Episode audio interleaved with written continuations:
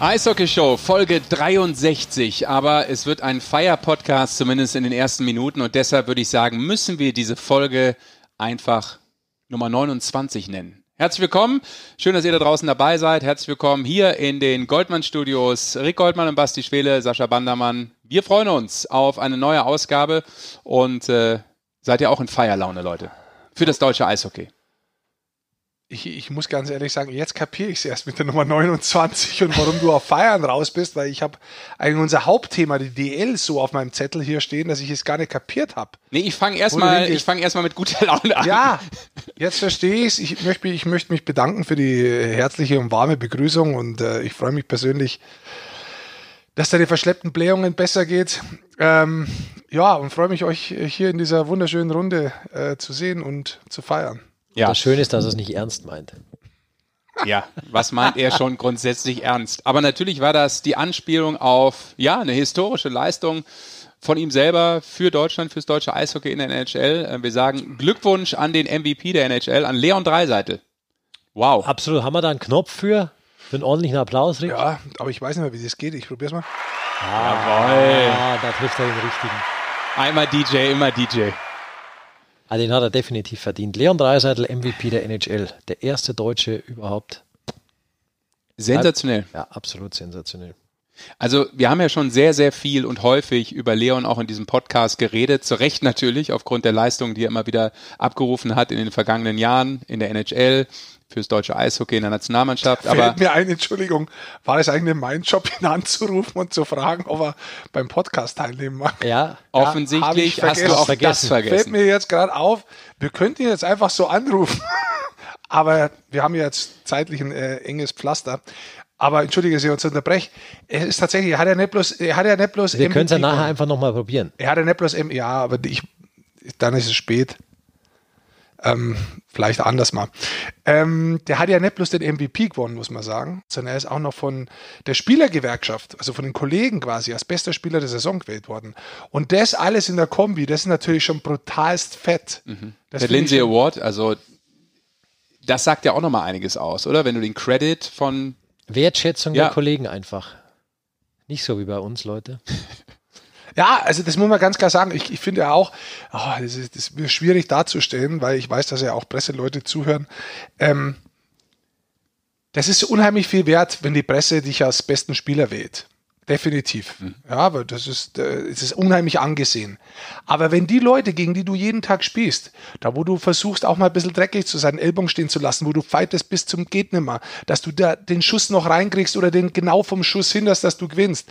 Wenn er dir den Respekt geben, die Kollegen eigentlich, die Gegner, wenn die sagen, hör mal zu, das ist der Beste, gegen den ich gespielt habe das ganze Jahr, dann ist es das Höchste, was du eigentlich kriegen kannst. Das ist, der das ist die höchste Art Respekt als, Einzel also jetzt als Einzelspieler, den du bekommen kannst. Das ist meine feste Überzeugung davon. Und das ist jetzt, da möchte ich keinem Journalisten nahe treten, sondern das hat einfach einen anderen Stellenwert, weil es zunftmäßig in deiner Branche ist. Wenn der Dachdecker sagt, von den allen Dachdeckern, du deckst das Dach am besten, ist es vielleicht mehr wert, als wie die Leute, den er das Dach deckt hat. Weil die wissen vielleicht gar nicht genau, ob er das Dach wirklich so sauber deckt hat oder ob er in den nur schnell was hingemacht hat. Ich sage das deshalb, weil ich suche einen Dachdecker und ich habe nämlich zwei Schindeln kaputt. Wenn jemand Lust hat, kann er sich gern bei mir melden.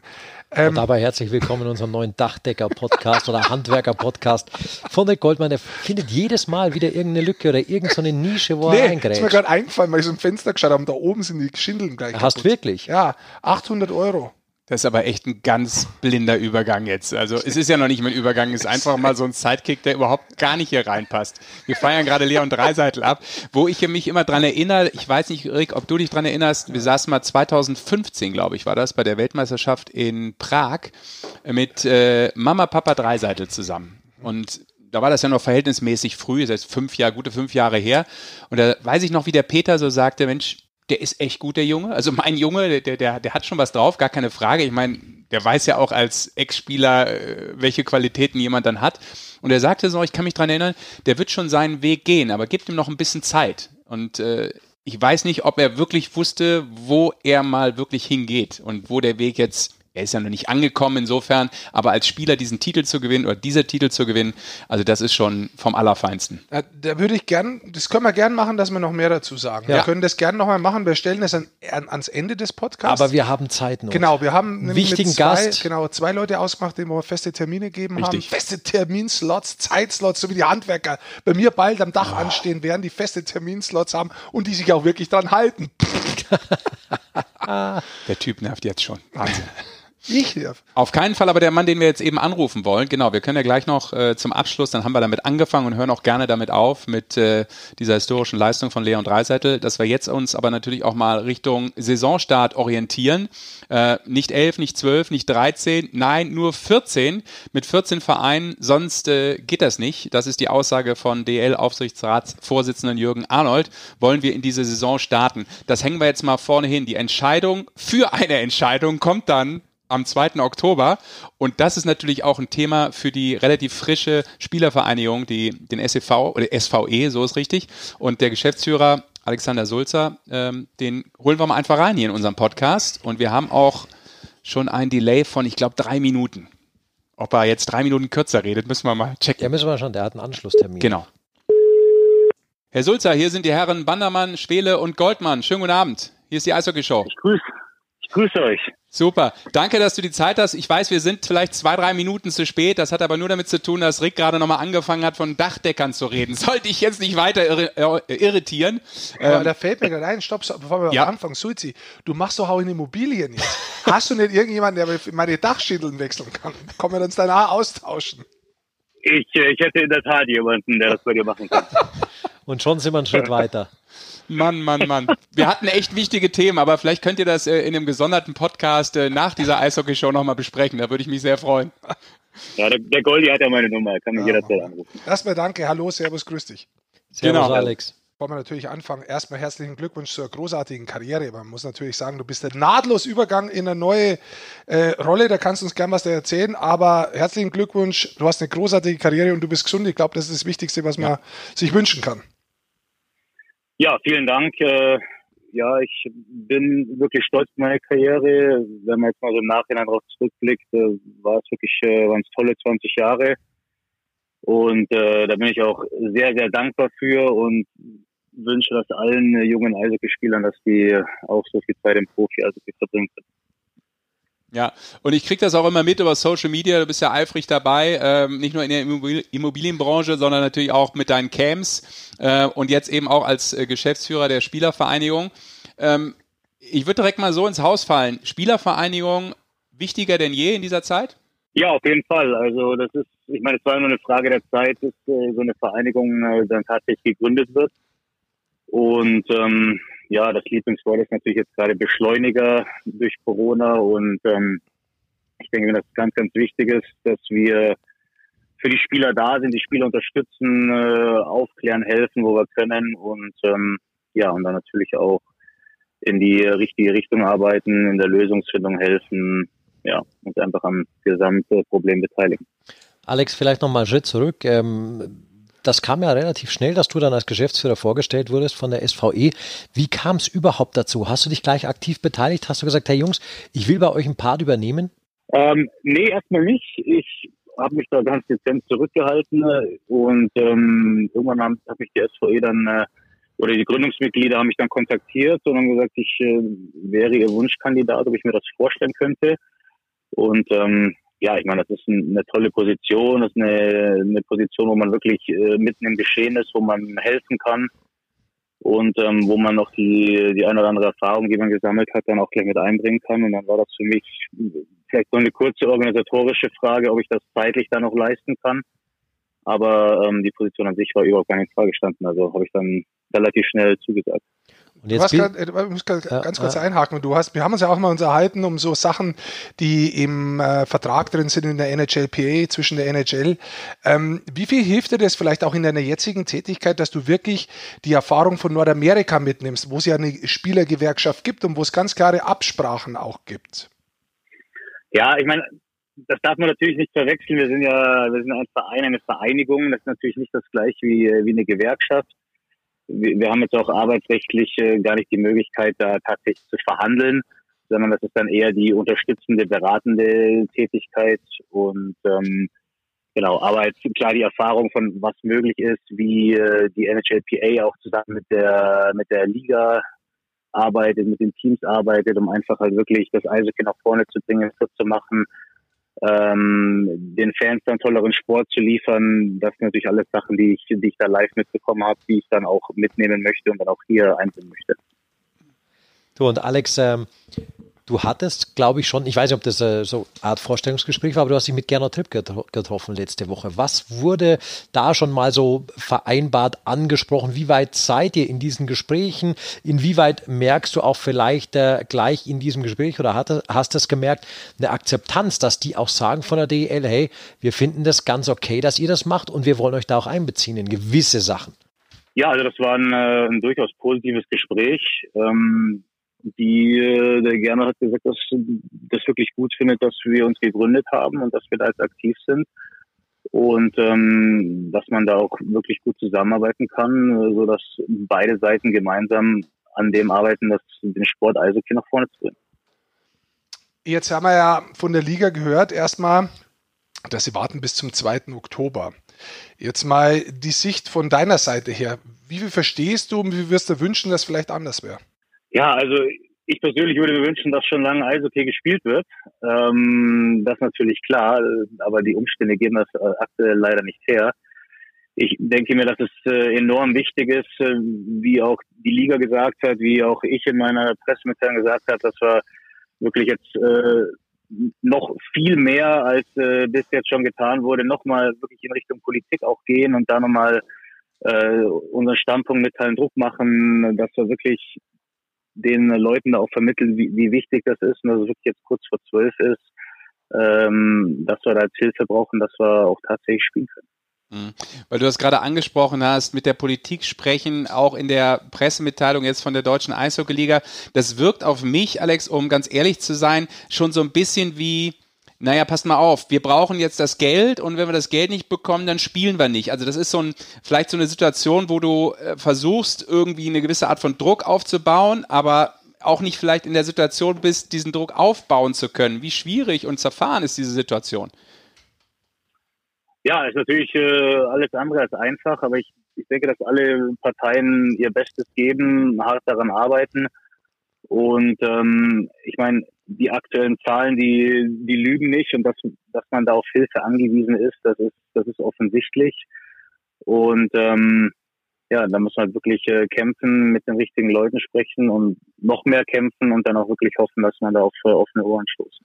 Das heißt, momentan geht so auch euer Vorschlag oder beziehungsweise eure Energie Richtung Politik. Sehe ich das richtig? Also man kann mit den Clubs ja auch, ihr, ihr seid so weit informiert von den Clubs, dass ihr sagt, okay, wir kennen jetzt das, wir kennen die Pläne, wir wissen, wie viel Zuschauer oder Geld die brauchen, damit überhaupt wirtschaftlich eine Saison äh, möglich ist. Das heißt, das geht aktuell nicht, also können wir nur Richtung Politik gehen. Ist, verstehe ich das richtig?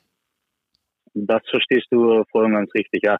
Also klar, die, die Kommabeträge äh, wurden natürlich jetzt nicht an Zettel gedruckt und in die Kabinen gehangen.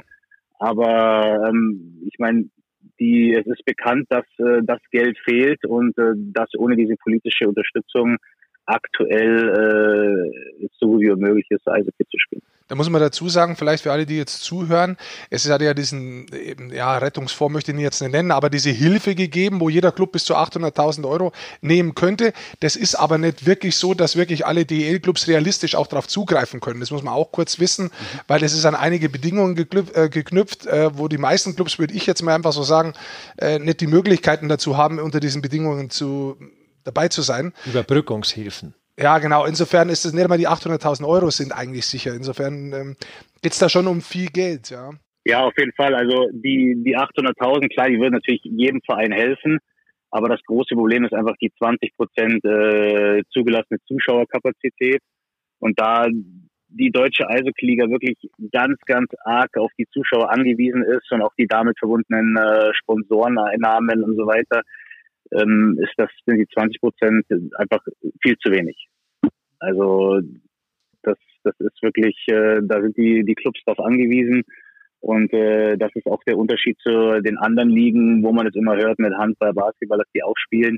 Die sind da anders strukturiert, die sind weniger auf die Zuschauer angewiesen, da ist, sind die Kalkulationen anders.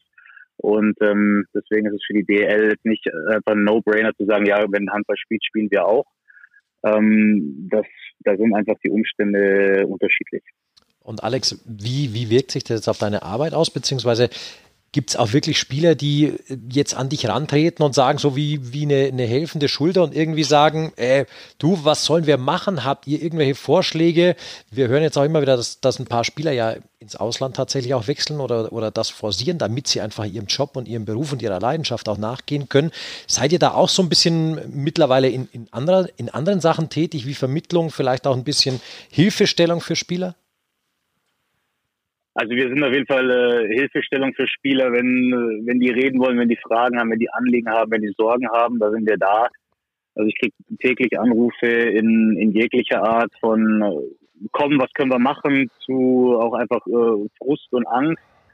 Ähm, ich meine, solange nicht gespielt wird, äh, verdienen die Jungs natürlich auch äh, nicht viel Geld. Die haben auch Ausgaben, die haben äh, auch Familien, die sie, die sie ernähren müssen, die haben Ausgaben und ähm, das ist natürlich dann auch eine gewisse Angst irgendwann dabei. Mhm. Und das kann ich natürlich äh, gut nachvollziehen und äh, deswegen ist es wirklich äußerst wichtig, dass wir da so schnell wie möglich eine Lösung finden, um dann auch allen helfen zu können.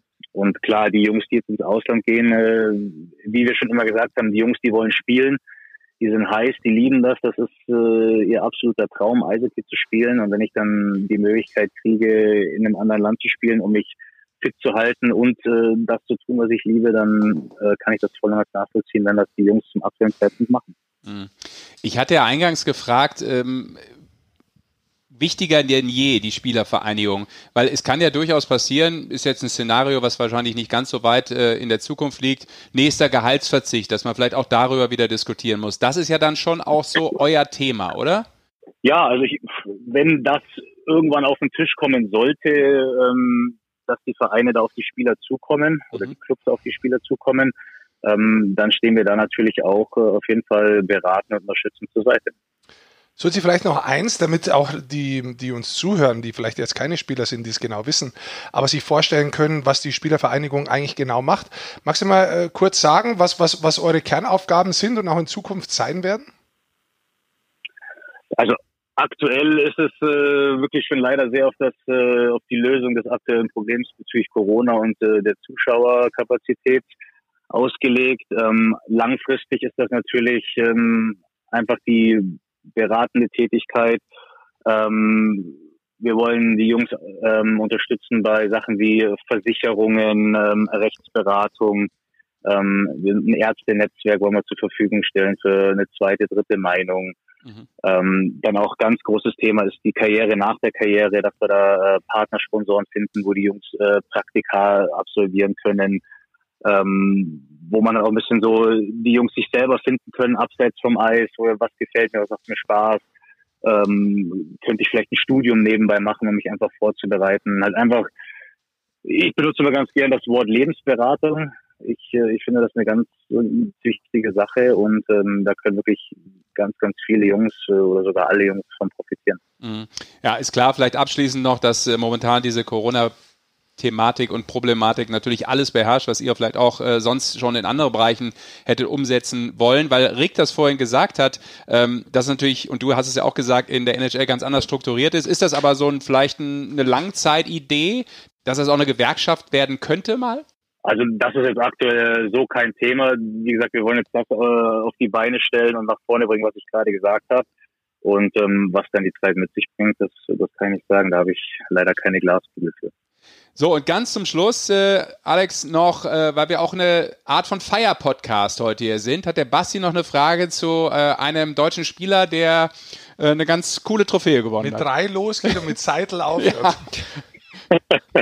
was, was, sagst du dazu, Alex? Schon, schon eine mega Auszeichnung und äh, es widerspricht sich so ein bisschen. Du hast auf der einen Seite die L-Saison weiter verschoben und ja. auf der anderen Seite einen Tag später der größte Erfolg, den das deutsche Eishockey jemals hatte vielleicht, zumindest in Nordamerika. Ja, also heute hat zu mir einer gesagt, dass äh, Eishockey noch nie so im Mittelpunkt stand wie, wie die letzten zwei Tage. Und das ist natürlich auf der einen Seite äh, schade, dass es die hiesige Situation so ist, aber auf der anderen Seite, was der Leon da äh, geleistet hat und die Auszeichnung, die er bekommen hat, das ist wirklich äh, absolute Weltklasse.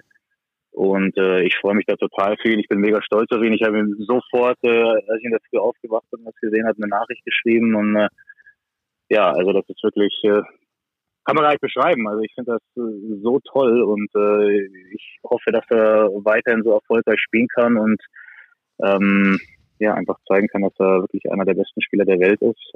Und ähm, ja, ich freue mich einfach nur für ihn. Dann freuen wir uns, dass du kurz dabei warst. Äh, wir wissen, du hast noch einen Anschlusstermin und ich glaube, wir haben es vom Timing echt ganz okay hinbekommen. Also von daher ähm, entlassen wir dich jetzt in diesem Podcast. Danke für deine Zeit und äh, alles Gute, Gesundheit, viel Spaß und äh, ja, ich glaube noch viele Aufgaben, die äh, euch da bevorstehen mit der Spielervereinigung. Auf jeden Fall, vielen Dank. Langweilig wird es mir nicht werden die nächsten Wochen. alles klar. Gut. Danke, Alex. So, ciao, Get back to Ja. work. Danke, ciao. Ja, ja, viel Spaß. Ciao. So, soweit also Alexander Sulzer als äh, neuer Geschäftsführer der Spielervereinigung. Ja, ich glaube, die haben wirklich äh, ein bisschen Arbeit vor der Brust und das ist wirklich so ein Thema, ne? Ähm, du kannst vielleicht das, was du ursprünglich vielleicht slowly but surely aufbauen wolltest, gar nicht so in die Wege leiten, weil er sagt ja selber, dieses Thema so viel überlagert, dass du an ganz anderen Baustellen aktuell arbeiten musst. Ja, natürlich, absolut. Ich glaube, dass das auch das Thema Nummer eins ist. Aber du kannst ja natürlich jetzt schon einen Namen machen mit dieser Spielervereinigung, wenn du nämlich jetzt die Spieler gut informierst. Wenn du jetzt dran bist und es schaffst, quasi das Bindeglied zu sein zwischen Vertrauen Liga, schaffen.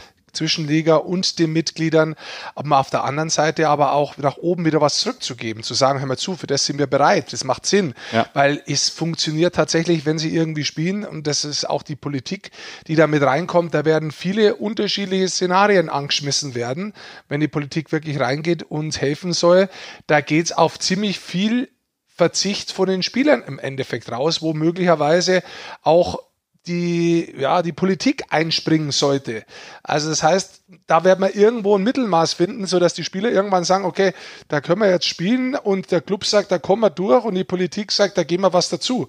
Das ist so, wie man sich es momentan vorstellt. Also eins plus eins plus eins ist eine Saison. Momentan. So ist die Formel. Das versuchen sie bis 2. Oktober hinzukriegen. Ähm, und ich glaube, dass sich da natürlich insbesondere die Spielergewerkschaft in einen guten ähm, gut platzieren kann, einfach, weil sie, weil sie Glaubwürdigkeit haben, weil sie Leute haben, die dran sind. Aber dann geht da, glaube ich, ihre richtige Arbeit erst los, wie wir gehört gehabt haben. Die Spielervereinigung hat sich ja nicht gegründet, um letztendlich eine Lösung zu finden für Corona grundsätzlich, sondern eigentlich gehört ja sowas her, dass die Spieler wirklich langfristig unterstützen, eine Karriereplanung, vor der Karriereplanung, nach der, Karri- nach der Karriere, während der Karriere und so weiter, dass da mal jemand da ist, weil da gibt es schon gewisse Sachen, die muss man echt angehen, glaube ich. Da gibt es in ganz vielen Bereichen was, ähm, bis hin zu, dass man vielleicht auch mal Unterstützung braucht, wenn man rauskommt aus dem Eishockey, dass, weil Leute das einfach nicht vertragen, wenn ihnen zu applaudiert wurde und sie sehr viel Geld haben und es ist von einem Jahr auf den anderen weg. Das ist nicht leicht. Ich möchte nicht rumjammern, aber das ist nicht leicht. Da musst du dich erstmal zurechtfinden. Und manche mehr, manche weniger, manche gar nicht. Aber du brauchst eine gewisse Hilfestellung für die, die da Hilfestellung benötigen. Und ich glaube, das ist unheimlich wichtig, dass du da nicht äh, manche verlierst. Und wirklich verlierst, meine ich in Form von, dass denen danach einfach in ihrem normalen Leben nicht gut geht. Und es geht definitiv dem deutschen Eishockey mit der möglicherweise nächsten Verschiebung. Ich nehme es jetzt einfach mal so hin, aber momentan zumindest das Datum, was steht, wo dann über die nächste Entscheidung entschieden wird. Allein das ist ja schon irgendwie so ein bisschen kurios. Ähm, Habe ich auch so ein bisschen komisch aufgenommen, muss ich ganz ehrlich sagen. Also ich habe mich da gefragt, warum äh, geben Sie jetzt Bescheid, dass Sie am 2. Oktober die nächste Entscheidung fällen? Ähm, nach meinem Empfinden hätte man da vielleicht gar nicht groß was kommunizieren müssen und sagen, pass mal auf, wir brauchen noch ein paar Tage. Du ist guckst mich doch- an, als wenn ja. ich hier schwafel und äh, wa- was ist denn? Ich finde. Nein, ich, ich, find- ich ja, find- ist ja nein. doch- Guck mal, der Blick. ja, ja, nein, ich wenn, finde- Blick Wow, wow. wenn Blicke töten Ja, da könnten. muss ich jetzt was dazu sagen. Ich finde, der Sesh hat gar nicht so unrecht, Doch, weil ich finde, nein, am 2. Oktober wirst du keine große Änderung haben. Doch. Nein, Nee, stopp. Also stopp. Erstmal muss ich dir reingrätschen. Also, wenn du das wieder nicht kommunizierst und jeder weiß, dass du dich triffst und danach kommunizierst du nichts, dann ist genau das, was wir hier im Podcast, jeder Fan, jeder andere zweiklassige Podcast wie wir, also nicht, dass die anderen zweiklassig sind, sondern wie wir, zweiklassig Podcast sagt oder jeder Journalist, "Hä, jetzt sagen sie wieder nichts, nichts wisst man, keine Kommunikation. Jetzt haben sie es aber sehr, sehr gut beschrieben. Diese Aussage von Arnold ist sehr gut beschrieben. Und wer zwischen den Zeilen lesen Ja. kann und sich ein bisschen informiert ist und auskennt, weiß ganz genau, dass im Hintergrund sehr viel, ich habe es gerade vorher auch zwischen den Zeilen gesagt, Ja. dass sehr viele Gespräche mit der Politik gerade laufen, wo man sagt, hör mir zu, diese Vorgaben, die ihr gemacht habt, wir können die 800.000 Euro gar nicht abgreifen, Kollege. Richtig. Ihr müsst irgendwas ändern. Oder wir können bei gewissen Kurzarbeitergeld gar nicht so hin, wie wir uns das eigentlich vorstellen. Oder das passt dann irgendwann nicht mehr. Und mit den 20 Prozent in der Halle, mit denen wir nicht einmal fest planen können, das auch null sein können, wie sollen wir das machen? Es könnten aber auch mehr sein. Könnten aber auch null sein. Ja, Und damit aber- hast du keine Planungssicherheit. Richtig? So. Und mit diesen Vorgaben sind sie schon relativ weit und sind da relativ gut in Gesprächen mit der Politik. Und da hoffen sich einfach bis 2. Oktober, dass sie so weit sind, dass gewisse ähm, Bausteine so klar sind, dass sie sagen können, ja, oder dass sie sagen können, nee. Und dann wird das Teil nach hinten geschoben. Natürlich hätte man jetzt auch sagen können, okay, wir fangen am 13. November nie an, es wird eher der 15. Dezember, 15. Januar, was weiß ich was. Kannst du machen. Aber solange die Wahrscheinlichkeit noch da ist, dass du möglicherweise irgendwie ein Türchen findest für den 13. November, finde ich das, wie sie jetzt gemacht haben, absolut richtig und gut. Ich kann momentan keine einzige Kritik daran finden, wie die deutsche Eishockey-Liga arbeitet. Also ehrlich gesagt habe ich auch noch gar nicht meine Ausführung beendet gehabt, aber da du natürlich reingegrätscht sorry. bist, Ich ja, geschaut. ich hatte ja nur gerade erstmal so einen Status Quo versucht zu erläutern, um dann vielleicht auf eine Frage zu kommen, im Sinne von, ich gebe dir recht, es ist total schwierig planbar und das ist genau die Problematik, wenn du nicht weißt, was eben am 2. Oktober ist, kann ja da auch schon wieder eine komplett neue Dynamik drin sein in dieser Geschichte. Ähm, dann ist es natürlich schwierig zu sagen, wir spielen auf jeden Fall am 13. November. Auf der anderen Seite, wenn die Politik dir ja etwas hinwirft, und das tut sie ja übrigens jeder Sportart, also es geht ja jetzt nicht, wir reden zwar über Eishockey, aber es betrifft ja alle anderen Sportarten auch grundsätzlich. Also jede Sportart muss momentan mit 20 Prozent erstmal arbeiten als Zuschauer. So, und mit vielen anderen Dingen auch. Und deshalb frage ich, ist es vielleicht nicht das größere Signal, erstmal zu sagen, ähm, nehmen wir die Entscheidung der Politik an, als zu sagen, wir spielen lieber gar nicht. Oder es kann dazu führen, dass wir lieber gar nicht spielen, weil das würde ja bedeuten, ich, ich mache das ja, ich, ich sehe das jetzt mal ganz kritisch, dann hast du ja vielleicht auch im Vorfeld und auch in den letzten Jahren irgendwas vielleicht nicht 100% hingekriegt, dass du jetzt nicht in der Lage bist, möglicherweise auch mal eine halbe Saison, ein, zwei, vielleicht drei Monate mit 20% zu spielen. Also stopp. Ich frag's mal so ganz Das, das ist ja jahrelang, populistisch. das ist ja, das, das sagen wir seit Jahren. Ich, seit Jahr, immer wenn ich irgendwo bin, sage ich, dass in der, in der, in der, im Eishockey-Bereich jahrelange Misswirtschaft betrieben wird. Das sage ich immer schon. Das wird immer nicht nur auf Kante äh, äh, gewirtschaftet, sondern es wird über Kante gewirtschaftet. Das ist einfach so. Das ist so. Das ist über viele Jahre hinweg. Das ist keine Frage. Was ja auch Und der Grund ist, warum Krise- möglicherweise 800.000 nicht. Richtig. Und Und die jede, Überbrückungshilfen genau. nicht gezahlt werden. jede Genau. Krise legt sowas offen. Absolut, Ja. das ist auch keine Frage. Aber ähm, darüber können wir uns jetzt unterhalten, dann können wir zusperren. Dann ist es schon vorbei. Wenn wir jetzt sagen, okay, das haben wir versäumt, das ist vorbei, dann musst du zusperren. Ähm, ich hoffe ja irgendwann, das sage ich ja seit vielen Jahren auch, dass man andere Wege geht, dass man versucht, eher junge Deutsche zu haben, die eigentlich viel weniger kosten würden, wie mehr Imports, dass man langfristig was davon hat. Dann sagt da aber der, der kanadische äh, äh, Manager, nee, da können wir die Qualität nicht halten von dem und dem, wo ich mir denke, so, ach, du weißt doch nichts vom Nachwuchs und so weiter. Das ist ein grundsätzliches Problem, das wir über sehr viele Jahre haben. Aber gab es dann jemals schon einen besseren Zeitpunkt, um das zu ändern, als Ja, den aber jetzt? das- wirst Eigentlich nicht. Da, wir haben ja auch schon aufgehört, tatsächlich darüber zu diskutieren, auch weil es ja. oft müßig ist. Und äh, Ja. zuletzt angestoßen wurde das Ganze auch vom Stefan Scheidnagel beim letzten Deutschland Cup zum Beispiel nochmal sehr offensiv. Ja, aber das dann gehen Ganze. die, die gehen ja in die andere Richtung und sagen so, die denken ja dann kurzfristig und sagen so, Moment mal, wenn ich mir 20 unterklassigste Au- äh, Importspieler reinhole, da könnte ich mir sogar noch Geld sparen. So denkt dann möglicherweise eine von den Clubs. Und dann sagt er so, dann sagt er irgendwie zu einem anderen, am 17. Pils übrigens abends an der, an der äh, äh, Sitzung, du übrigens, da können wir übrigens eine halbe Million sparen. Und dann sagt der andere, ja, das ist doch super Idee. Das machen wir doch. Dann machen wir das doch so rum und nicht andersrum. Und dann hast du inzwischen, dann hast du nach drei Jahren ist aber die Liga tot. Ich meine, das sind so Sachen, ich möchte jetzt da nicht anfangen und den Teufel an die Wand malen und jetzt gehe ich auch in Richtungen, da wo wir jetzt auch gar nicht hinwollen.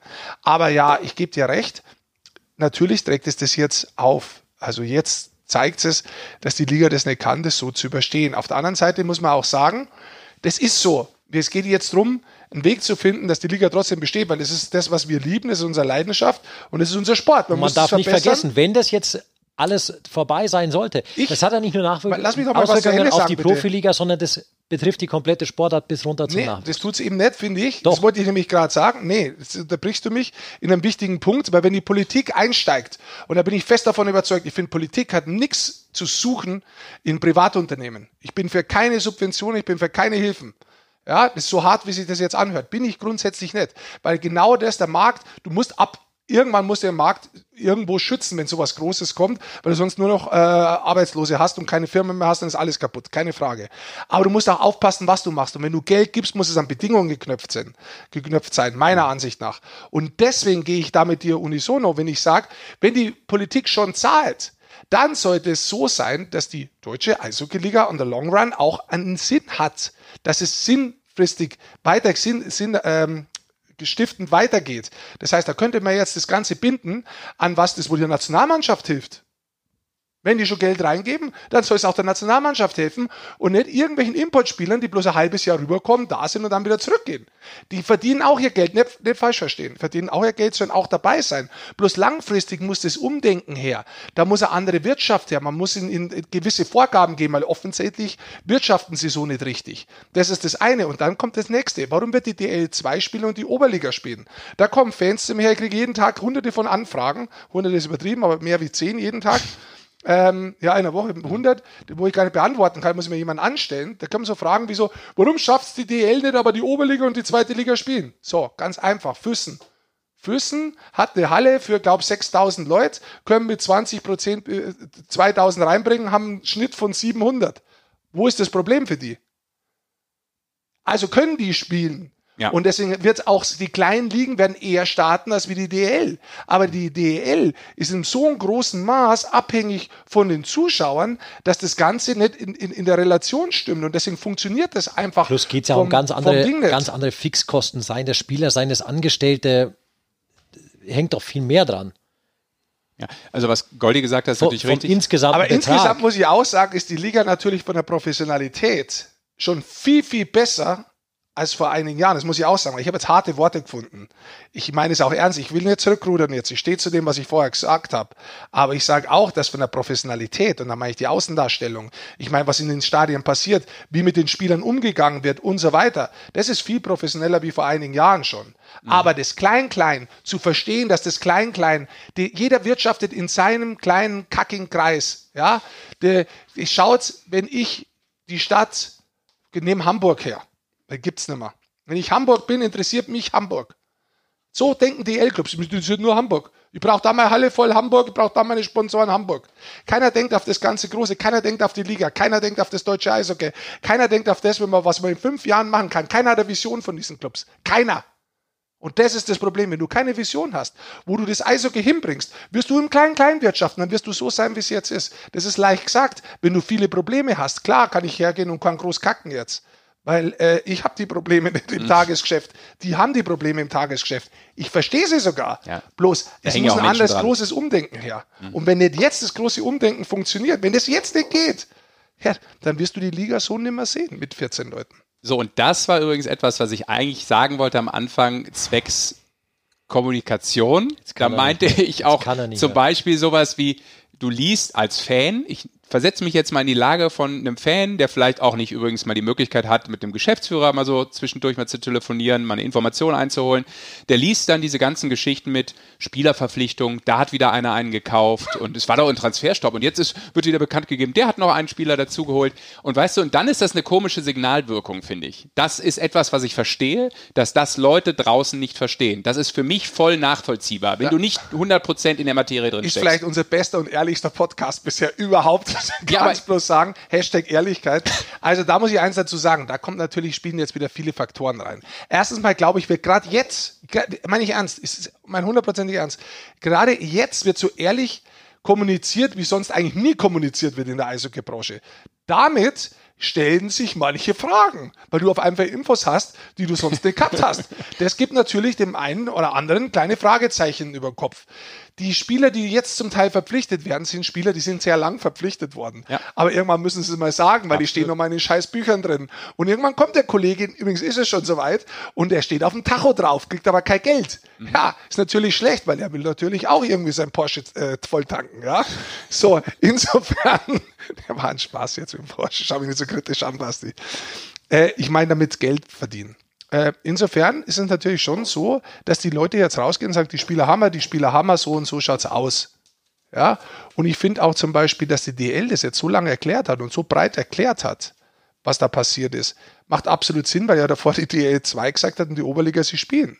Und für viele ist es natürlich schwer verständlich, warum kann eigentlich, warum kann ich Fußball-Bundesliga ohne Probleme spielen als erstes? Naja, gut, das ist jetzt ein Vergleich, der hinkt. Das kannst ja nicht. Also der, den Vergleich, das, das höre ich auch oft, aber da will ich überhaupt gar nicht drüber reden, weil ich will da jetzt nicht die Fußball-Bundesliga mit, keine Ahnung, 8,9 Milliarden Trilliarden Fernsehrechten mit äh, der deutschen Eishockeyliga vergleichen. Ich, ich glaube, da tut man eins, ja allen stopp, anderen Sportarten total stopp, Unrecht. Und das ist ja Quatsch. Ich sage dir eins, kleiner Insider für uns zwei, aber nicht weitererzählen.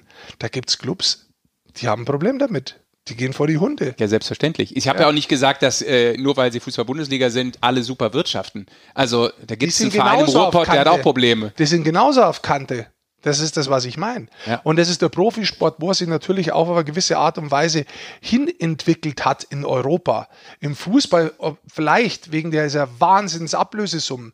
Im Eishockey möchte ich einfach nur sagen, das hat damit zu tun, dass die Leute halt aufrüsten bis an die Grenze und wenn das Niveau, wenn, wenn sie sagen, wir haben, sage ich irgendwas, wir haben sieben Millionen, dann gibst du 7,2 Millionen aus, weil wir kommen ja in die Playoffs und da kommt noch was. Und wenn es nicht gut läuft, dann muss noch mal irgendjemand was zuschießen. Am Schluss bist du bei acht. Ja, wie soll das funktionieren? Aber du musst sportlich mithalten. Und deswegen hat die in, in, Nordamerika haben die schon längst äh, davor gesagt, Moment mal, so machen wir uns kaputt. So ist auch keine Ausgeglichenheit da. Da gibt es andere Wege. Aber da ja. hast du das Problem, dass das in der EU mit dem Recht nicht machbar ist. Da reden wir jetzt über Budgetverantwortung, über Budgetgrenzen. Äh, Salary Cap. Ja, Salary Cap wollte ich gar nicht in den Mund nehmen, weil das ist gar nicht denkbar. Aber äh, in die Richtung, ja. Ich, ich habe das ja Solidarität. Ja. ja, gut, das ist immer natürlich eine schwierige Frage so im schwierig, Business. Ja. Soziale, ja. Marktwir soziale sage, Marktwirtschaft, das sind Sachen, die schwierig sind. Ich, ja, ist schwierig. Also nur weil in der NHL jetzt keiner irgendwie absteigen kann oder so, haben die sich ja auch nicht alle lieb. Ne? Also, das muss ja auch gar nicht sein. Ja, ich sag jetzt nur mal so, also das eine. Aber, aber was bringt dir am Ende, wenn, wenn du mit drei Mannschaften noch da bist, dann hast du auch keinen Bock mehr. Nein, ich glaube, auch das ist das, was Goldi ja sagte und deshalb ist natürlich ähm, das Zitat von Jürgen Arnold bezogen auf die, wir wollen nicht mit 11, 12, 13, sondern wir wollen mit 14 Mannschaften starten. Wenn man zwischen den Zeilen liest, heißt es ja, okay, wenn wir es jetzt machen, können wir nicht mit 14 starten. Also kann man daraus natürlich sehr viel rauslesen oder raushören. Aber wir hören doch einfach jetzt mal äh, bei dem Verein nach, weil die sitzen ja, ja mit am Tisch, ja, oder? Komm. Deshalb rufen wir Stefan Adam, Geschäftsführer von der Düsseldorfer EG an. Hoffentlich geht Zieh mal hoch. Hin. Wir haben uns lange in Rage geredet. Ja, jetzt. ja und wir sind ganz Und hoffentlich ist er schon mit Abendessen fertig. Entschuldig dich gleich bitte. Ja, natürlich. Das gedauert hat hier. Hallo? Ja, hier ist die Eishockey-Show. Rick, Sascha und Basti. Schönen guten Abend, Stefan. Grüßt euch, hi. Erstmal müssen wir uns entschuldigen. Wir hoffen jetzt nicht, dass wir das Abendbrot, äh, die kalte Stulle oder was auch immer mit unserem Anruf torpediert haben. Nee, ich habe schon geschlafen. Noch schlimmer. Ja, so, so freut man sich auf diesen Anruf von uns. Das ist natürlich ein klarer genau. Beweis, ja gut. Weil momentan, so die, weil momentan die Tage so hart sind oder weil du ein kleines Nickerchen bräuchtest, bevor du weitermachst. Nee, nee, ich war einfach müde. Nein, Spaß beiseite, alles gut. Alles wunderbar. Ich habe schon gegessen, alles prima. Meine Stimme ist etwas belegt, weil ich äh, tatsächlich mich irgendwie am Wochenende erkältet habe. Sehr gut. Stefan, wir haben natürlich schon ein bisschen diskutiert, auch äh, durchaus äh, kontrovers und heiß diskutiert hier unter uns, hatten vorher auch schon ähm, Alexander Sulzer zugeschaltet. Ähm, jetzt wollen wir natürlich auch mit jemandem reden, der von Vereinsseite das Ganze vielleicht uns nochmal wiedergibt. Ähm, nimm uns doch mal vielleicht mit äh, in die Verhandlung, sage ich jetzt mal, oder zumindest in den Ablauf von eurer Sitzung, wie die Entscheidung zustande kam, ähm, sich am 2. Oktober dann wieder auf das nächste Datum festzulegen, soweit das natürlich möglich ist. Ähm, wie, wie ist das abgelaufen? Wie unisono war es, beziehungsweise wie kontrovers wurde da vielleicht auch diskutiert? Ja, ich möchte mal einen Schritt zurückgehen. Es gab ja in der vergangenen Woche, wie ihr alle wisst, ja nun mal diese Entscheidung dieser sogenannten bundeseinheitlichen Regelung, äh, ja, Spiele mit Zuschauern in allen möglichen Sportarten eben bis zu 20 Prozent Auslastung wieder zuzulassen. Mhm das war ja eigentlich der Anfangspunkt, äh, abgesehen davon, dass der Termin jetzt am Montag der Gesellschafterversammlung ja seit langem feststand, aber das war so ein bisschen der Ausgangspunkt, ähm, an dem sich ja dann auch in den Tagen darauf alle nochmal neu orientiert haben und auch orientieren mussten und auch nochmal gerechnet haben, abgesehen davon, dass wahrscheinlich fast alle, ja, äh, im Prinzip Dutzende von verschiedenen Szenarienrechnungen sowieso in den letzten Wochen und Monaten angestellt haben.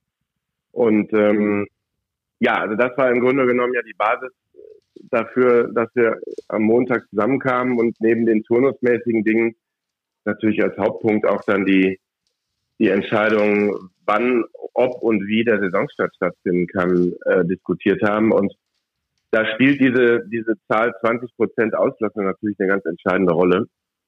Denn es war klar, und das werdet ihr auch ja in den Medien verfolgt haben, weil sich ja der ein oder andere dann auch in der letzten Woche schon geäußert hat, dass ein Großteil äh, in der Liga oder ein Großteil der Clubs eigentlich mit dieser 20 Prozent Auslastung, die natürlich zunächst mal getestet werden soll bis Ende Oktober, dann gegebenenfalls auch erhöht wird. Jetzt sehen wir aber die Pandemielage vielerorts wird so bewertet, dass sogar Spiele ganz ohne Zuschauer stattfinden müssen. Siehe Bayern München, siehe 1. FC Köln, nächstes Wochenende Schalke wahrscheinlich äh, oder mit Sicherheit sogar. Ähm, so dass ja, wir natürlich bei der, bei der Erlössituation immer wieder berücksichtigen müssen, was ist wirklich seriös zu erwirtschaften.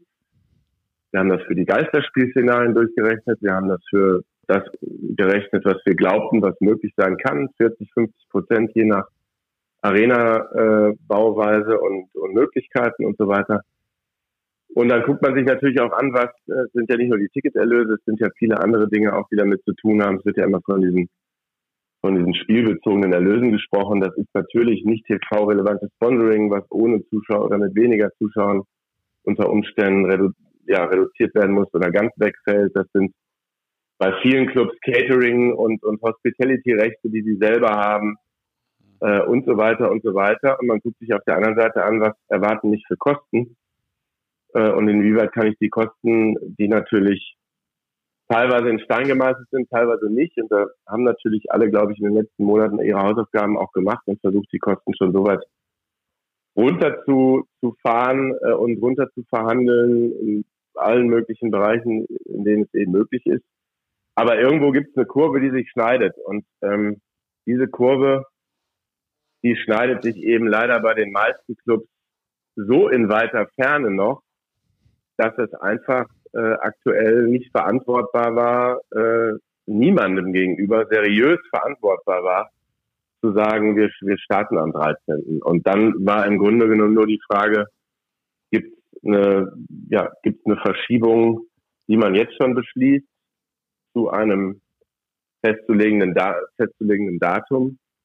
Ähm, oder versuchen wir nochmal alles, bis wirklich zum absoluten Anschlag, und das ist im Grunde genommen ja Ende September, Anfang Oktober, denn dann muss man aufs Knöpfchen drücken, dann muss man im Grunde genommen die Eis schicken aus der Kurzarbeit holen. Man muss viele Dinge einfach dann äh, ja dieser Maschinerie anwerfen und wir haben dann gesagt, okay, lasst uns noch mal jetzt in den nächsten zehn, zwölf Tagen oder elf Tagen alles versuchen, äh, jeder für sich, jeder Club, hier die Liga, wir als Sportfamilie im Ganzen.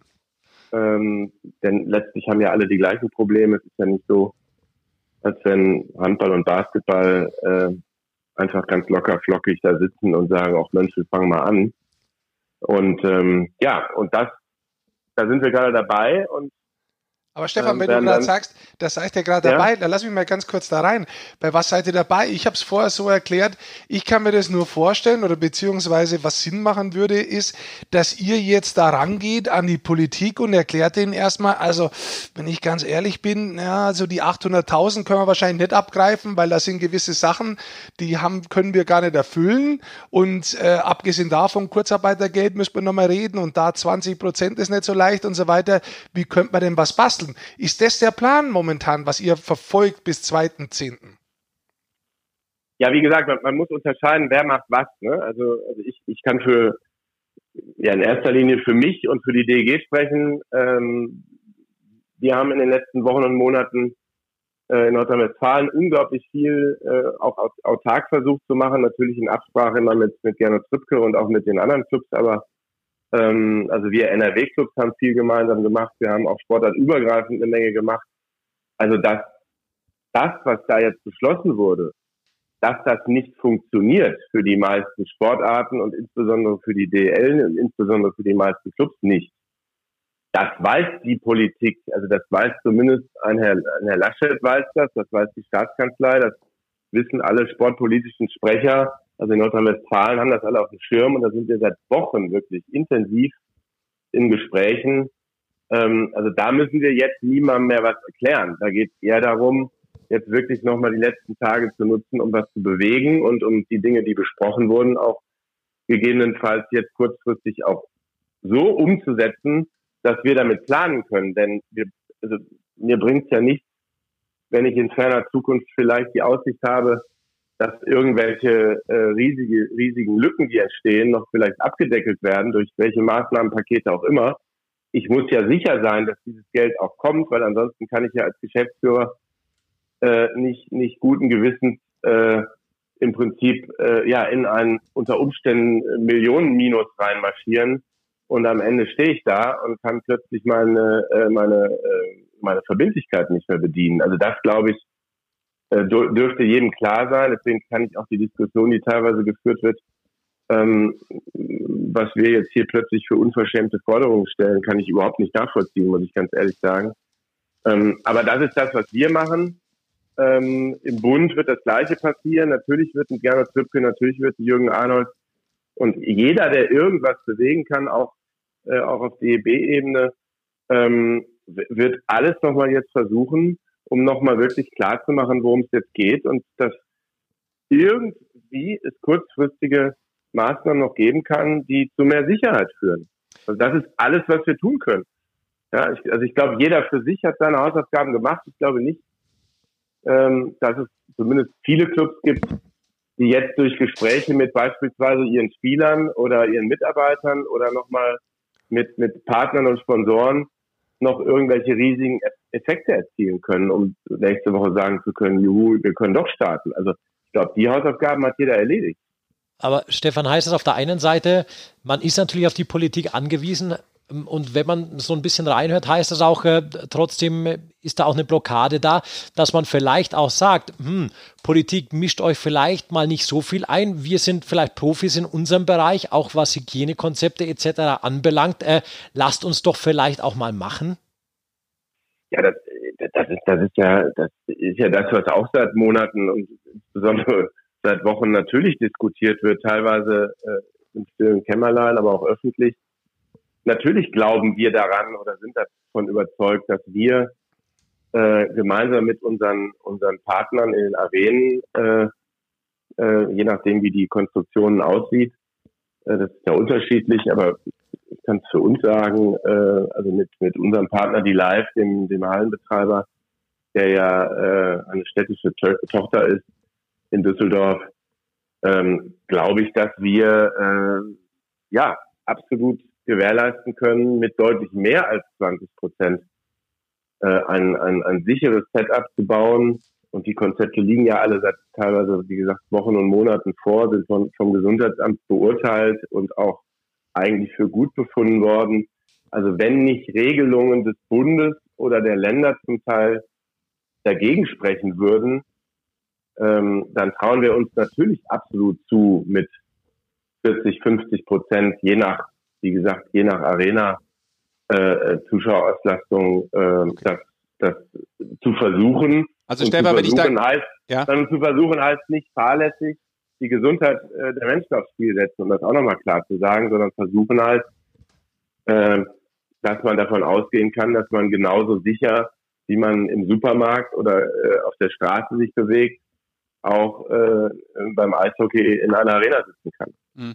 Stefan, noch nochmal eingehakt, weil du auch gerade die Zahl genannt hast. Äh, gab ja heute auch, äh, oder zumindest in der aktuellen Ausgabe der Eishockey News, das Interview mit äh, deiner Kollegin Gabi Sennebogen von den Straubigen Tigers, die Geschäftsführerin, die ja auch gesagt hat, 40 bis 50 Prozent müssten es sein. Scheint so für mich, wenn man da so rumhört in der Szene, das ist die Zahl, mit der ihr dann final arbeiten könnt, oder? Das ist wie gesagt, auch da ist die Konstruktion in jedem Club äh, unterschiedlich. Die Geschäftsmodelle sind unterschiedlich. Ne, äh, ich meine, Düsseldorf ist nicht Mannheim und Mannheim ist nicht Straubing und Straubing ist nicht Berlin. Nein, nein, aber man muss ja, man muss ja, ihr seid ja zusammen in der Versammlung, also man muss sich ja auf irgendwas einigen können. Und natürlich hat jeder vielleicht hier gerne da drei Prozent mehr und der andere hat andere Probleme, aber irgendwann muss man ja auf einen Nenner kommen. Und das ist dann, uns geht es ja auch so ein ja, bisschen um die Zuschauerzahl, was, was Sinn machen ist, würde. Das ist, das ist richtig, aber ich glaube ich glaub nicht, dass du Liga intern oder auch sportartübergreifend intern mhm. äh, festlegen kannst, äh, wie, eine, wie eine Auslastung aussieht. Ich glaube, das Wichtigste, und das war ja die Frage auch eben, ich glaube, das Wichtigste ist, dass man von pauschalen Begrenzungen wegkommt und dass man die Kriterien, die ja eigentlich festgelegt sind, die noch deutlicher präzisiert, damit jeder danach arbeiten kann und dann mit seiner Arena, seiner Halle, seinem Stadion, seinem Gesundheitsamt, gegebenenfalls noch den Land, je nachdem wer da noch mit im Boot ist, abstimmen kann, was wirklich zu verantworten ist in einer Arena eben an Zuschauern. Und ich glaube, das ist das Entscheidende. Und wahrscheinlich geht das dahin, dass das wie auch in Restaurants und in anderen äh, Einrichtungen, wo Menschen zusammenkommen, dass 20 Prozent einfach äh, zu niedrig gegriffen sind, dass man nach allen Erkenntnissen, die man hat, eben deutlich mehr Menschen sicher ähm, platzieren kann, wie gesagt, mit allen Maßnahmen, die notwendig sind. Lüftungsanlagen sind natürlich noch wieder ein entscheidendes Stichwort, weil wir sind nicht draußen wie Fußball. Das sind alles so Themen, die sind aber alle rauf und runter diskutiert. Da weiß jeder, was er zu tun hat. Ähm, also also das heißt, glaube, Stefan, ihr seid eigentlich gut vorbereitet und so wie sich das auch von dir anhört, ihr wollt auch spielen, aber ihr wollt letztendlich nicht irgendwie Geld, das ist auch mal ganz wichtig, dass man es so darstellt, weil so kommt es manchmal rüber. Ihr wollt nicht einfach sinnlos Geld vom Staat, dass ihr sagt, hör mal zu, Kassen leer, schmeißt mal was rein, sondern ihr wollt eigentlich gehört werden in eurem Konzept. Ihr habt Konzepte und wollt es eigentlich so umsetzen, dass es für alle Seiten, sowohl von der Gesundheit her, aber auch von der sportlichen Wirtschaftlichkeit äh, machbar ist. Sehe ich das richtig? Ja, das siehst du absolut richtig. Also, also zunächst mal glaube ich, ich meine, wir sind alle Sportler, natürlich wollen wir spielen. Also, also nicht ich persönlich, ich könnte nicht spielen, aber ähm, zumindest kein Eishockey. Aber ähm, nein, natürlich wollen wir alle wollen spielen. Alle sind heiß drauf, natürlich nach äh, ausgefallenen Playoffs, äh, dass, dass, dass unsere Sportart wieder stattfindet. Und das, das ist ja, glaube ich, völlig klar. Also wer behauptet, es gibt Clubs, die lieber nicht spielen, um Geld zu sparen und vielleicht mal ein Jahr den Kopf einzuziehen und dann vielleicht wirtschaftlich konsolidiert oder gar saniert irgendwie nächstes Jahr einen Neustart zu machen. Also das kann ich nur äh, nach meinen Eindrücken in den absoluten Bereich der Fabel verweisen. Also das ist totaler Blödsinn. Ich glaube, dass kein Club so tickt und ich glaube auch nicht, dass dieses Konzept für einen Club aufgehen würde. Ja, also spielen wollen alle und zwar so schnell wie möglich. Das ist ja völlig klar. Vielleicht eine letzte Frage, was mich selbst interessiert, ja. weil ich ja sehr lang eigentlich die Liga auch beobachte und genau weiß. Es ist ja schon so, dass wir haben vorher schon diskutiert, warum das so ist. Im Fußball zum Teil hat es mit den Ablösesummen zu tun, aber im Eishockey habe ich das Gefühl, es ist ja auch ein bisschen chronisch und sehr lang, äh, einfach chronologisch so, dass jede Saison einfach auf Kante gewirtschaftet wird. Gibt es denn da eigentlich so ein bisschen Überlegungen, dass man da in Zukunft, vielleicht genau jetzt aus diesem Grund, vielleicht andere Wege gehen wird, mal vielleicht irgendwie versuchen wird, das Ganze irgendwie anders darzustellen, dass man wenn irgendwie was passiert, vielleicht auch ein bisschen, ja, mal ein bisschen was in der Hinterhand hat?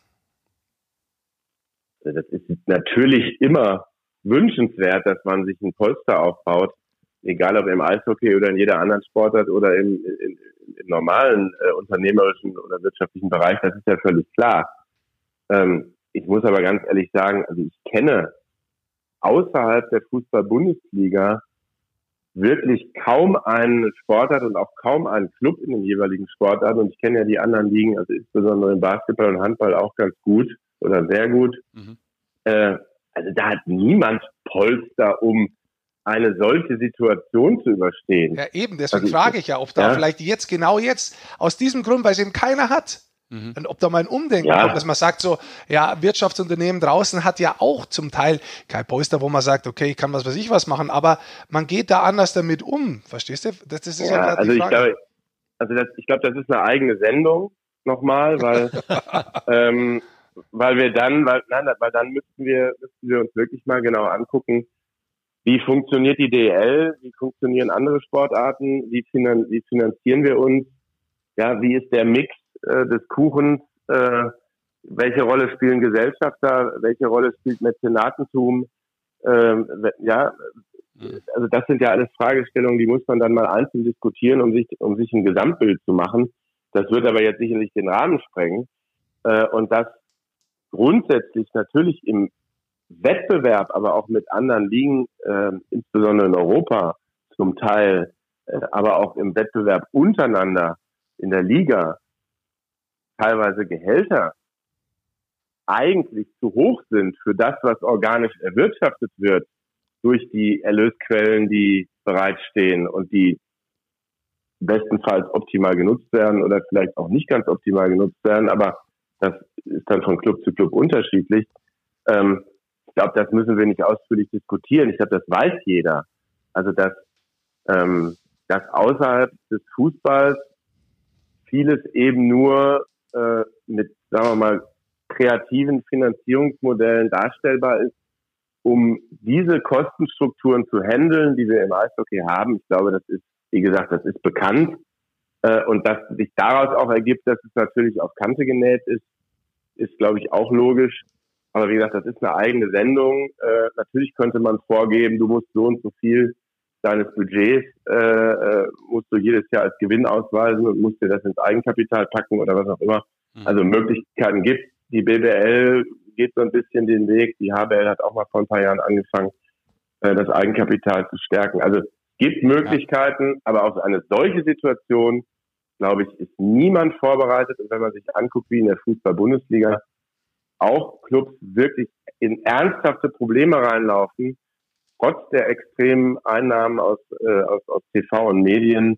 Ja, also ich meine, man muss sich mal angucken, was ein Verein mit einem großen Stadion, ähm, was, was, was da momentan los ist. Ich rede jetzt eben nicht von Bayern und Dortmund, aber was passiert beispielsweise im 1. FC Köln oder bei Fortuna Düsseldorf, wenn die mal eine Saison ohne Zuschauer spielen müssen. Da reden wir auch über, über zweistellige Millionenbeträge, die da plötzlich fehlen. Und das können die auch nicht mal eben aus der Portokasse bezahlen. Also deswegen Vorsicht, Vorsicht bei dieser, bei dieser Diskussions, äh, bei diesem Diskussionsbereich, weil man driftet schnell darin ab, äh, Eishockey ist unwirtschaftlich und, und, und äh, wirtschaftet unseriös. Das hat aber mit dieser Situation, dass wir jetzt Geld brauchen, äh, um den Saisonstart zu finanzieren, überhaupt nichts zu tun, sondern du hast vorhin gesagt, oder einer von euch hat vorhin gesagt, Staat und von der Politik, dass jetzt Entscheidungen getroffen werden. Ja, selbstverständlich. Der Staat verbietet uns ja auch Dinge zu tun seit Anfang März. Das muss man ja immer wieder leider betonen. Und wahrscheinlich aus gutem Grund, sage bewusst wahrscheinlich, weil ich glaube, wir alle können alle Maßnahmen nicht nachvollziehen. Aber, ähm, aber natürlich, wenn mir der Staat etwas verbietet, dann ist es doch auch legitim, mit dem Staat oder mit der Politik zu sprechen, mit den staatlichen Vertretern und sich darüber zu unterhalten, wie man dieses Problem löst. Wir sind doch nicht, wir sind doch nicht schuldhaft in diese Situation hineingelaufen. Genau, uns ging es auch, Stefan, da jetzt eben bei der Anschlussfrage letztlich ja auch darum, dass man ähm, vielleicht auch aus dieser Situation, du hast richtig gesagt, und da ist keiner vorbereitet gewesen, äh, kein Freiberufler, kein Verein und ich weiß nicht welche Firma XY, das ist klar, das hat äh, jeden getroffen, aber es ging ja auch um die Frage des Learnings. Aber lass uns doch vielleicht zum Abschluss, äh, Stefan, mal mit was ganz anderem noch um die Ecke kommen, weil äh, eure Marketingabteilung, glaube ich, war ja äh, recht kreativ unterwegs, denn äh, Rick Goldmann hat hier äh, in unseren Goldmann Tonstudios ein äh, interessantes Fanutensil von ja. euch, so, ein runden, so eine rote Soundbox. Ich packe das jetzt erstmal aus. Ja, Unwrapping mit Rick Goldmann. Ähm, ich glaube, kostet 12,50 Euro bei euch im Shop und da kann sozusagen der Fan sich verschiedene Sounds äh, von ja, Eishockeyspielen oder rund um die DEG reinholen in, sein, in seine Stube. Genau. Ist jetzt schon ein Seller wahrscheinlich, oder? Ich hoffe, ich hoffe, die Verpackung alleine gefällt euch schon gut. Ähm, ja, also.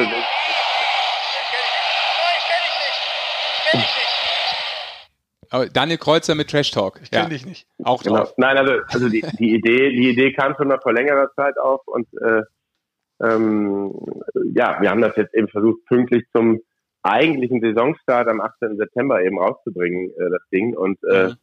äh, klar, bisher kommt das super an und äh, vertröstet den einen oder anderen vielleicht so ein bisschen oder tröstet den einen oder anderen ein bisschen darüber hinweg, dass er eben nicht live diese, diese ja, Geräusche, diese, ähm, diese Erlebnisse eben haben kann momentan. Und ähm, ja, das war die Idee dahinter und wie gesagt, bisher kommt super an. Mal gucken, was draus wird noch. Ähm,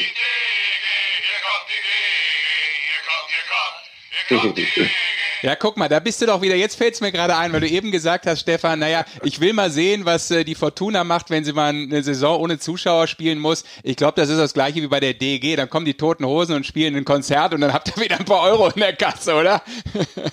Eine, eine tolle Idee, ja. Genau. Ja. Das ist ein, Ja, super. ein, ein Anruf, dann äh, das, das Problem ist nur, wenn wir ohne Zuschauer spielen müssen, ähm, Ja. Dann erklärt, dann erklären wir mal, wie die Toten Hosen ein Konzert mit Zuschauern machen. Ja, und Also dann das, sie Geld einnehmen. Aber Sesh hat sich einfach genau. nur gefreut, dass er Musik hört. Ist ein Musikfan. Ja, genau, genau. Und es muss ja auch nicht immer alles logisch sein, was ich sage. Nein, natürlich war es ein Nein, kleiner nein, nein, Scherz. Dann zum Abschluss vielleicht noch, ähm, hast du am 13. November schon was vor?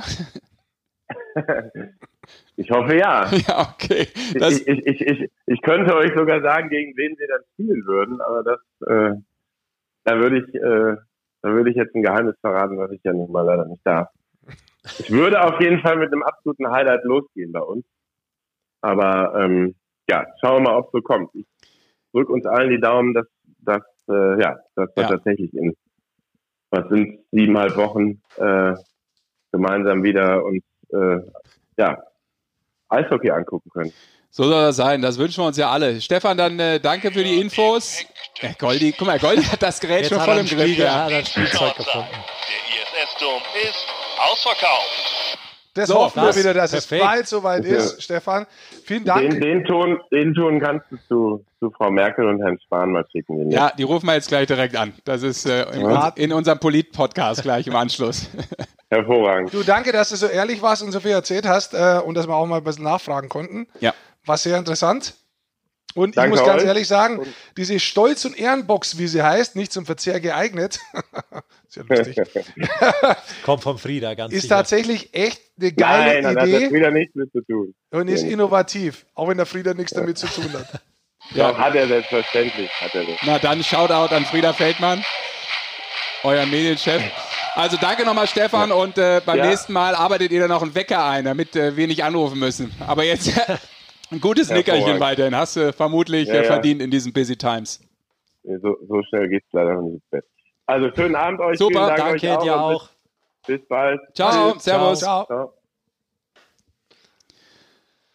Ja, es ist und bleibt ein schwieriges und sehr langatmiges Thema, was Aber wir uns die nächsten Wochen Fall, noch dass beschäftigt. Die DEG am ersten Spieltag gegen spielt. Ja, Ja, es ist Genau. ein komplexes Thema. Es ist ein komplexes Thema und natürlich Vielleicht, sollten wir, Leute, vielleicht müssen wir mal echt was so, sie so einen wollen, aber ich mein- Podcast machen, wo wir uns den ganzen Tag Zeit nehmen und dann wirklich, weil der Stefan auch sagt, das würde noch Stunden dauern und so, vielleicht machen wir auch mal so ein Ding, den ganzen Tag einfach und ich solche glaube, Sachen ich diskutieren. sag dir bloß, und durch. das So ein meine ich ganz ehrlich, Und dann kommen wir hin vom, vom Champagnerfrühstück hin bis äh, zum... Aber Basti, das hört dir keiner mehr an. Das interessiert eigentlich dann im Endeffekt keinen mehr, weil im Endeffekt will jeder die Bildüberschrift äh, haben und da ist ein Satz drin und dann sagt er, er Es hat geht genauso wieder los. gewusst. Aber die ganz tiefen Sachen sind dann doch sehr, sehr wenigen Leuten, die es dann wirklich noch interessiert und die dann wirklich so in die Tiefe gehen. Aber ich glaube, dass, dass, dass viele das in der Tiefe, dass, dass wir vielleicht vieles auch als zu selbstverständlich nehmen, weil du so lange eben drin bist, aber eben viele Leute diese, diesen Tiefgang gar nicht kennen. Ich glaube, dass es sehr viele unterschiedliche Ansichten gibt in diesem Thema. Mit Das diesem Thema auch. kannst du jetzt ungefähr mit 30 Leuten reden. Da würden von 30 Leuten vielleicht drei sagen, ich habe recht, drei Leute würden ja, das sagen, was hast du du aber gesagt immer. hast, haben Das da recht. ja immer. oder Und 14 dass die verschiedene alle- Meinungen. Ja, das kann ja auch passieren, aber es, es, es sammelt sich schon so und die Wirklichkeit ist wahrscheinlich irgendwo dazwischen. Deswegen gehen wir dahin, da wo die Wirklichkeit auch irgendwo dazwischen ist. Nochmal ganz kurz zurück zu Leon Dreiseitel. Ja. Und da habe ich heute was gelesen, nachdem ich mich echt gefreut habe, dass er das Ding gewonnen hat. Ich muss zugeben, ich habe das gar nicht am Schirm gehabt, dass es an einem Tag rauskommt. Ich habe ja einen anderen Podcast auch schon gemacht. Und dann haben die mich gefragt gehabt, ja, und so hast du drauf hingefiebert. Und ich so, ich habe mich eigentlich nur mit der DL beschäftigt, weil ich wusste, an dem Tag geben die was raus. Und ich war nur so in dem DL-Fieber, oh, spielen die. Und dann ist es, muss ich ganz ehrlicherweise sagen, total überraschend kommen für mich, dass das da jetzt heute äh, bekannt geben wird. Und dann Ich finde absolut zu Recht übrigens, dass der Leon gewonnen hat. Der hat so viele Punkte Vorsprung. Er hat die zweite so starke Saison gespielt. Er hat zum Teil dominiert die Art und Weise, wie der gespielt hat. Das ist echt krass, wie er sich nochmal gesteigert hat und so weiter. Äh, und wenn du die meisten Punkte machst und von, von der NHLPA gewählt wirst und von da, da hast du schon einen Grund, da oben zu sein. Dann gibt's Don Cherry. Und Don Cherry twittert zu diesem Thema. So let, let me get this right. McDavid, the best player in the NHL by far gets one first place vote and finishes in the fifth spot for the Hart Trophy. Ask any GM what player they would want to start a franchise with, and everybody would say McDavid. Also, der Don Cherry, der immer noch hängen geblieben ist, damals von 1965, schießt jetzt wieder zurück und sagt so, hey, warum ist denn mal kanadischer Spieler geworden? Alle wollen den ähm, sagen, es ist der, wenn ich hier äh, Franchise anfangen könnt, dann ähm, würde ich mit dem äh, Conor McDavid anfangen, da mag er durchaus recht haben. Das möchte ich jetzt gar nicht bezweifeln, diese Aussage. Mhm. Aber die hat doch nichts damit zu tun. Wenn einer gewählt wird, der die beste Leistung in seiner Saison, da geht es doch um die Saisonleistung, wer dafür geehrt wird, dass der wichtigste Spieler eines Teams einer Saison war, das ist doch eine ganz andere. Aber Don Ding. Cherry hat schon immer gegen die Franco-Kanadier und gegen die Europäer geschossen. Ja, aber ich wollte es doch ja bloß nochmal Ja, sagen. auch- ich meine, ich finde es manchmal so, das ist auch was, wo ich mir denke, so manche Leute sind echt lange hängen geblieben auf gewissen Sachen. Und ich muss ganz ehrlich sagen, mich hat es persönlich für den Leon sehr gefreut. Ich habe mich wirklich Absolut. persönlich gefreut, Absolut. weil da komme ich da zurück, wo er vorher hängen geblieben ist. 2015, wie er angefangen hat, auch die Nationalmannschaft zu spielen. Wie er versucht hat, in so einem jungen Alter eigentlich das Teil nicht bloß mitzuspielen, dabei zu sein bei der Nationalmannschaft, sondern eigentlich die zu führen, der Punkt zu sein, die Spiele zu gewinnen. Mhm. Der wollte direkt viel, ne? Der wollte, ja genau. Es ja. gibt, es gibt Und er hatte da nicht die Verantwortung. Tatsächlich, aber du hast schon gemerkt, er will sie. Er will sie. genau. Und er war auch unzufrieden, bis es mir nicht geklappt hat Genau, und sonst ja. was. Und dieses Learning auch über diese Jahre, wenn du das auch von weiter außen weg mitkriegst, wo er hinkommen ist und wie hart er dafür arbeitet, das wollen ja auch ganz viele Leute nicht hören. Weil der andere pennt einfach mal jetzt, wo die Saison nicht läuft, bis um elf und geht dann mal irgendwann mal ins Fitnessstudio. Aber der steht jeden Tag in der Früh auf und arbeitet wie ein Schwein mit einem persönlichen Trainer und arbeitet im Sommer so hart wie nicht nochmal was, dass er im Winter seine Leistung bringen kann. Das kommt nicht von ungefähr. Natürlich ist er Gott gesegnet mit dem Talent. Ja. Aber das, was er sich da gegeben hat, das ist großartig, was er sich selbst erarbeitet hat. Und dieser Mindset, diese mentale Stärke, die er hat, wenn du mit dem sprichst, da merkst du einfach, da steht kein 24-Jähriger eigentlich vor dir, weil der sagt dir Sachen, wo du dir denkst so, Gott verdammt, Junge, bist du weit? Scheiße. Und das ist nichts, das wo du immer jeden Tag triffst, so eine Person. Das ist was Großartiges und deswegen freut es mich und ich hoffe dafür, ich hoffe für ihn, hoffe nicht dafür, ich hoffe für ihn, dass es so weitergeht und es weiter ausbauen kann, weil er hat noch, der hat immer noch Potenzial, sage ich dir. ja. Das- Rick, war echt gut heute. Ja, also ohne Frage einer der absoluten Megasportler, die wir in Deutschland haben und deshalb äh, Hut ab, Glückwunsch, ähm, total verdient und da bin ich voll bei dir. Das ist interessiert einen toten Hasen. Also entweder hast du diese Leistung abgerufen und dann hast du es auch verdient, äh, gewählt zu werden. Was hat er? 110 Punkte da gemacht. Äh, also das ist das ist ja äh, mega. Also von daher und er hat das auch nochmal bestätigt. Ich habe mir das äh, Interview mal angeguckt bei der Verleihung. Ähm, das, was du eingangs sagtest äh, und worüber wir diskutiert haben, dass er natürlich besonders stolz ist darauf, dass er eben auch ähm, sozusagen vom Inner Circle gewählt, gewählt wurde und dass ihm das natürlich schon, schon viel bedeutet, weil, weil du eben jeden Tag dich mit den Jungs battles, auch das hat er so gesagt und äh, das ist dann eben der absolute Respekt. Und trotzdem weiß der, äh, er weiß es. Äh, Ich weiß nicht, ob er auch gesagt hat, ich habe es nicht gelesen, aber er weiß ganz genau, dass er erst dann perfekt ist oder dass dann, dass es dann, dass er ganz großer ist, wenn er den Stanley Cup hat. Genau. Und um das geht's letztendlich. Um das, Das- geht's ihm auch. Ja. Er will dieses scheiß Stanley Cup Teil in die Höhe stecken. Um das Absolut. geht's ihm. Da kannst du übrigens auch nur 87 Punkte jede Saison gemacht haben, äh, sondern du willst halt die Titel haben, du willst Ja. den Cup gewinnen und das ist ja auch, was ich so zwischendurch mal gelesen habe, irgendwo in den Gazetten jetzt hier, was fehlt denn noch zu einem Wayne Gretzky oder so? komm, da denke ich mir, naja, also A, eine komplett andere Zeit, das ist ja immer müßig, irgendwas sowas zu vergleichen. Ist Und außerdem, wieder, hat das wieder jemand ja, und außerdem oder? ist es ja genau das, was du sagst, und das weiß er ja am, am besten und das will er ja auch am allermeisten. Ähm, du musst halt irgendwann mal dieses Ding gewinnen und dann äh, bist du automatisch in einer anderen Sphäre. Wo war Dirk Nowitzki, bevor er äh, den, äh, Mit den der Cup Ingdiva- gewonnen hat? Mit Bitte? der Ingdiva zusammengearbeitet hat. Nein, aber das ist ja das Gleiche. Der war vorher auch genau der große Spieler. Der war vorher auch schon MVP der Liga übrigens. Ne? Aber als er dann nochmal äh, den Titel gewonnen hat mit den Maps, Und war das auch in der Wahrnehmung. Ja, genau. Die Ja, Nationalmannschaft in Deutschland darfst du vergessen. Also wie er da erfolgreich war. Ja, Silber, Europameisterschaft, Ja, Bronze bei der Weltmeisterschaft in jungen Jahren geholt. Klar, der Typ ist outstanding. Aber ich glaube, das hat insgesamt im Land nochmal was ganz anderes bewirkt. Aber letztlich geht's ja nur um einen selber. Also er will den Erfolg und äh, ich glaube, der kann für sich am besten selbst einschätzen, was, äh, was eine tolle Karriere ist und, und was nicht. Und ich glaube, äh, die hat er jetzt schon. Aber wie sagte der große Phil Taylor im Darts, du bist immer nur so gut wie dein nächster Titel. Das finde ich einen sehr, sehr schlauen und weisen Spruch. Und das ist es, genau. Also, und ich glaube, so ist der Leon auch drauf. Du hast ja auch viel mit ihm gesprochen. Äh, der ruht sich nicht aus auf dem, was war, sondern du bist eben immer nur so gut wie der nächste Titel. Der geht weiter den Weg, um eben irgendwann diesen Cup zu gewinnen, weil das das ultimative Ziel ist. Also das, das finde ich sehr äh, beeindruckend, wie, wie der Typ so seine Karriere verfolgt. Hut ab. Jetzt geht's nicht mehr aus bei mir. Nee, jetzt geht's nicht mehr Nee, aus. also. Also, DEG-Jubel für den Leon, das ist natürlich jetzt. Was soll ich denn machen? Das passt ja null. Was soll ich denn machen? Er kann's nicht diese, stoppen. diese Stolz- und Ehrenbox, der muss die Batterie aus dem Fenster schmeißen. Diese Stolz- und Ehrenbox. Aber gibt's da nicht noch er- irgendwas mit, warte mal, was ist denn da alles geht's drauf hier deinem- Übrigens, und ich möchte bloß sagen, Das macht alle, übrigens auch total Sinn, weil er Ja. angeblich, um, um ganz kurz in, in die Geschichte des deutschen Eishockeys nochmal einzutauchen, Mhm. äh, an der Bremstraße damals zum ersten Mal überhaupt in einem Eishockeystadion sowas wie Fangesänge äh, gesungen wurden. Also es gilt ja als, als Wiege der Fangesänge, auch die Bremstraße und Düsseldorf. Ja, ja, wir Düsseldorfer singen ja insgesamt sehr gerne. Echt? Ja. Du? Ja, ja. Und Wir das heute übrigens, äh, ganz kurz, also darf ich in diesen Podcast noch einwerfen, dass heute ein ganz besonderer Tag für mich ist. so ist heute der Ja. 11.11. Nein, heute ist der 23. September. Hast du Geburtstag? Nee, ich nicht, Scheiße. aber Du hast jetzt dann, gell? mein, Nee, im? November hast du, glaube ich, gell? ich habe im Oktober immer noch, aber am Ja, schau 29., also relativ am Ende okay, des Monats. Ja, fast, fast Ja, das getroffen. ist richtig. Ja. Ich kenne mich nicht so gut aus mit Geburtstagen. Ja. Also, ja? ja, ich Was- wollte nur was- sagen, heute ist heute. dich heute so wichtig? Herr Bruce Springsteen hat heute Geburtstag. Ach so, Ja. okay. Musste ich noch mal kurz unterbringen hier. Gut, dann kannst du ja wieder zur Feier des Tages der Unterhose wechseln und sehen wir uns in zwei Wochen wieder frischen. Ganz genau. Und der Boss war heute definitiv Rick Goldmann, der eine überragende Leistung in diesem Podcast abgerufen hat. Hut ab. Ja. Für mich der MVP des Tages. Naja, ähm, ich wollte eigentlich, wir haben eigentlich ausgemacht gehabt, dass wir heute einen 35-Minuten-Podcast machen. Jetzt sind wir bei einer Stunde und zwölf Minuten, falls uns wirklich noch Wir jemand sollten, zuhört. wir sollten uns da keine Deadlines mehr setzen, Nee. weil wir, wenn wir die setzen, können wir die niemals einhalten. Also wenn uns wirklich noch jemand zuhört, würden normale Leute jetzt sagen, vielen Dank, dass ihr noch da seid. Ich frage euch, was ist wrong with euch? Schreibt es rein in die so. Selbst Kommentare. unser Gast hat schon geschlafen. Schreibt es rein in die Kommentare, was euch bewegt.